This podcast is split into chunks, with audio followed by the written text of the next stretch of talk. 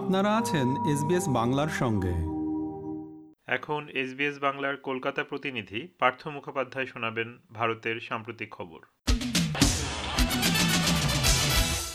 Ukraine যুদ্ধ নিয়ে মতবিরোধ থাকায় যৌথ বিবৃতি প্রকাশ করেনি জি টোয়েন্টি গোষ্ঠীভুক্ত সদস্য দেশগুলো। তবে জি টোয়েন্টি সভাপতি দেশ হিসাবে ভারতের তরফে শুধুমাত্র আউটকাম ডকুমেন্ট প্রকাশ করেছেন বিদেশমন্ত্রী এস জয়শঙ্কর। তিনি বলেছেন, ইউক্রেন সংক্রান্ত একাধিক বিষয়ে আলোচনার সুযোগ ছিল, কিন্তু সেই প্রসঙ্গে একমত হতে পারেননি গোষ্ঠীভুক্ত দেশগুলোর সদস্যরা। নিজেদের অবস্থান থেকে সরে আসতে পারেননি কেউই। ঐক্যমত্য না হওয়ার কারণেই যৌথ বিবৃতি দেওয়া যায়নি। এই নিয়ে দ্বিতীয়বার ঐক্যমত্যে পৌঁছাতে পারলেন না জি টোয়েন্টি গোষ্ঠীভুক্ত দেশের সদস্যরা। গত মাসেই বেঙ্গালুরুতে অনুষ্ঠিত বৈঠকে ইউক্রেন যুদ্ধের ভাষা নিয়ে আপত্তি তুলেছিল রাশিয়া এবং চীন। অন্যদিকে ভারত চীনের মূল লক্ষ্য সীমান্তে শান্তি ফেরানো, এমনই মন্তব্য করেছেন বিদেশমন্ত্রী এস জয়শঙ্কর। জি টোয়েন্টি সম্মেলনের মধ্যে চীনের বিদেশমন্ত্রী কিম গ্যাং এর সঙ্গে প্রায় পঁয়তাল্লিশ মিনিট দ্বিপাক্ষিক বৈঠক করেছেন ভারতের বিদেশমন্ত্রী এস জয়শঙ্কর। তিনি বলেছেন দুদেশের মধ্যে আসল সমস্যা নিয়ে খোলাখুলি ভাবে কোনো জড়তা ছাড়াই আলোচনা করতে হবে। তা না হলে সম্পর্কে স্বাভাবিকতা ফিরবে না। It's not something new. In fact, we, India has been saying this very strongly for uh, pretty much close to a year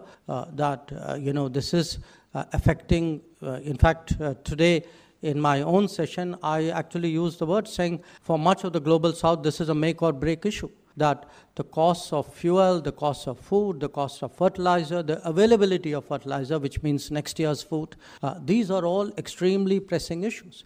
এদিকে ভারত প্রশান্ত মহাসাগরীয় অঞ্চলের স্বাধীনতা বজায় রাখতে বদ্ধপরিকর কোয়াড। নাম না করে চীনকে এমনই বার্তা দিয়েছে কোয়াড গোষ্ঠীর বিদেশমন্ত্রীরা উদ্বেগ বাড়িয়ে ইন্দো প্যাসিফিক বা ভারত প্রশান্ত মহাসাগরীয় অঞ্চলে ক্রমেই আগ্রাসী হয়ে উঠছে চীন। এই পরিস্থিতিতে দিল্লিতে জি টোয়েন্টি বৈঠকের ফাঁকে আলোচনায় বসেছেন কোয়াডের বিদেশমন্ত্রীরা। বিদেশমন্ত্রী এস জয়শঙ্করের তত্ত্বাবধানে ওই বৈঠকে অংশ নিয়েছিলেন জাপানের বিদেশমন্ত্রী ইয়োশি মাসা হায়াশি অস্ট্রেলিয়া বিদেশমন্ত্রী পেনি অং এবং মার্কিন বিদেশ সচিব অ্যান্টনি ব্লিনকেন। এক যৌথ বিবৃতিতে কোয়াড জানিয়েছে ভারত প্রশান্ত মহাসাগরীয় অঞ্চলের স্বাধীনতা বজায় রাখতে বদ্ধপরিকর তারা আমেরিকা অস্ট্রেলিয়া জাপান এবং ভারত মিলে তৈরি হয়েছে কোয়াড্রিল্যাটারাল সিকিউরিটি ডায়ালগ জোট।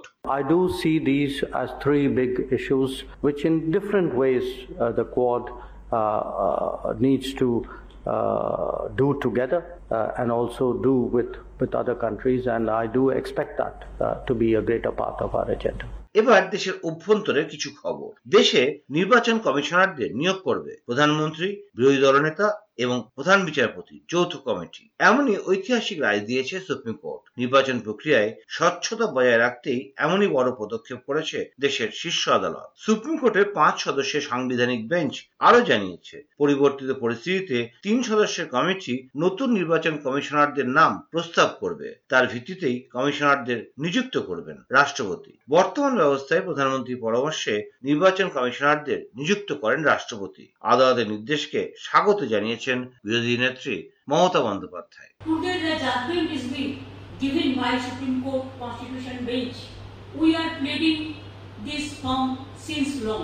Trinamool Congress is pleading this since long. And I am really happy that Supreme Court has given bar- that verdict. It's a moral victory of the people because only the agency, they should not run the country.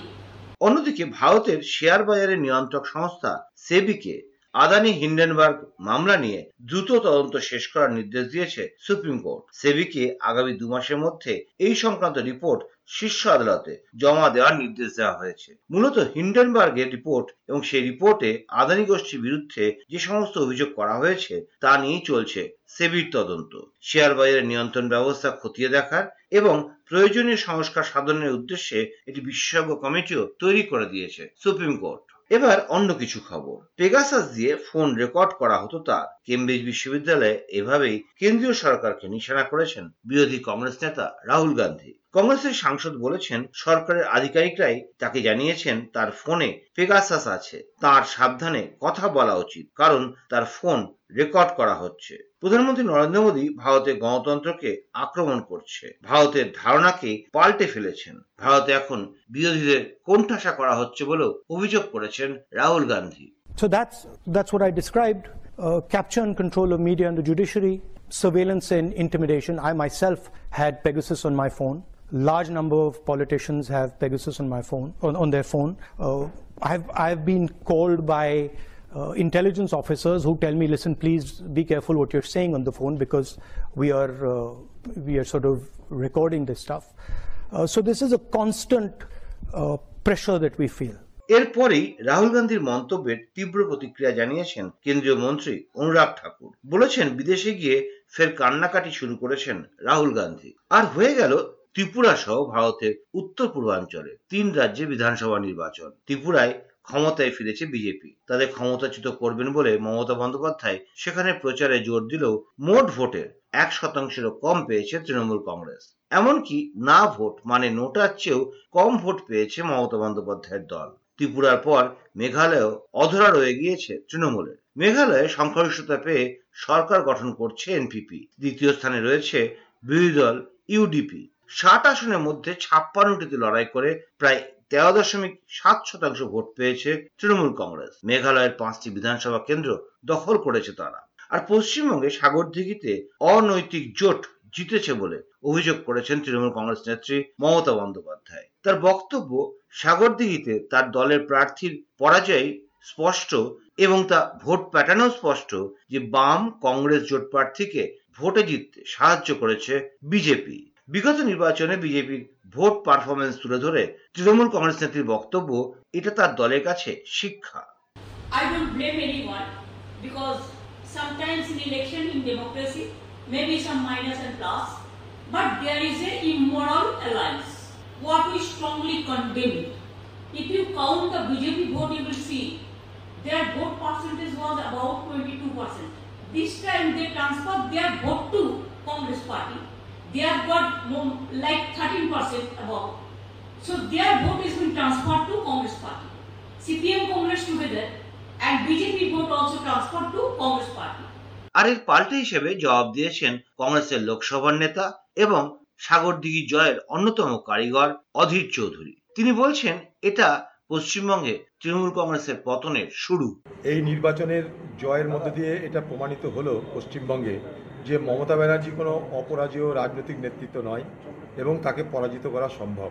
She is not invincible and she could be vanquished আর পশ্চিমবঙ্গে কলকাতা সহ বিভিন্ন জেলায় ক্রমেই বাড়ছে adeno ভাইরাসের প্রকোপে শিশু মৃত্যুর ঘটনা। মৃত শিশুদের বাড়ির লোকজন চিকিৎসা পদ্ধতি থেকে হাসপাতালের বেডের অপ্রতুলতা নিয়ে প্রশ্ন তুলছেন। কোথায় বাড়ি আপনার আমাদের বিরাটি জয়ের থেকে শ্বাসকষ্ট শ্বাসকষ্ট থেকে যখন আবার শিশুগুলো নিয়ে আসি, নিয়ে এসে ভর্তি করেছি, করার পরে এখন মানে গত কালকেরে দুটোর দিকে আমি আইসিউতে ইয়ে করি টিম ট্রান্সফার করাই। আমি ডাক্তার ডাক্তারবাবুকে বলে ট্রান্সফার করাইছি এখন সেই এখন ট্রিটমেন্ট চলছে, এখন জীব, এখন আছে, জানি না কি হবে ব্যান্ডেজ আইসিউতে আছে। জ্বর, ঠান্ডা, কাশি, তারপরে টনসিলের সমস্যা, খিচুনি হয়েছিল। এখন ওটা নাই মানে জ্বর, জ্বরটাই ছিল, সেরে গেছে, টনসিলটাই বেশি সমস্যাটা। এই এক এক বেডে দুজন, তিনজন করে এরকম হচ্ছে। এখন আজকে ছুটি হয়ে গেছে কিছু কিছু রুগী আবার ঢুকছে প্রচুর চাপ। ডাক্তারবাবু বলে বকতা হসপিটালে ভর্তি করুন। ভর্তি করা হলো তারপর দিনে রাত্রি আটটার সময় একটা ডাক্তার এলো এসে বললেন উনি বললেন যে এইখানে হবে না ওকে আইসিসি দেখতে হবে মেডিকেলে ট্রান্সফার করল। আমরা মেডিকেলে নিয়ে গেলাম সেখানে বলছে কোনো পরিষেবা নেই এখানেও পরিষেবা নেই সেখানেও পরিষেবা নেই।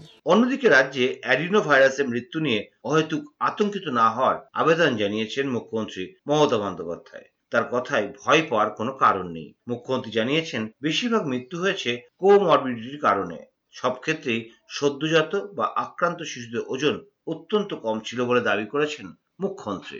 এতে ভয় পেয়ে যাওয়ার কোনো কারণ নেই। আমাদের পাঁচ হাজার বেড আমরা রেডি করে রেখেছি। বাচ্চাদের কিছু হলে বাচ্চাদের যেন না দেয়।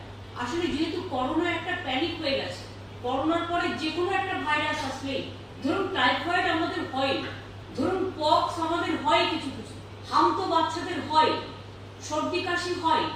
এখানে আমাদেরও পরিবার যারা আছে, পরিজন, তাদের সযত্নে এটাকে যত্ন নিতে হবে।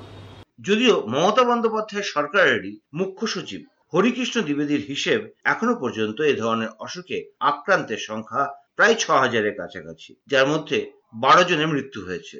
কিন্তু যেহেতু বাচ্চাদের মাস্ক পাওয়াটা কঠিন, তাই অভিভাবকদের উদ্দেশ্যে মুখ্যমন্ত্রীর পরামর্শ বাচ্চাদের নিয়ে অযথা বাইরে বেরোবেন না। আর শেষ খবর, ভারতে সহ্যের সীমা ছাড়াবে তাপপ্রবাহ।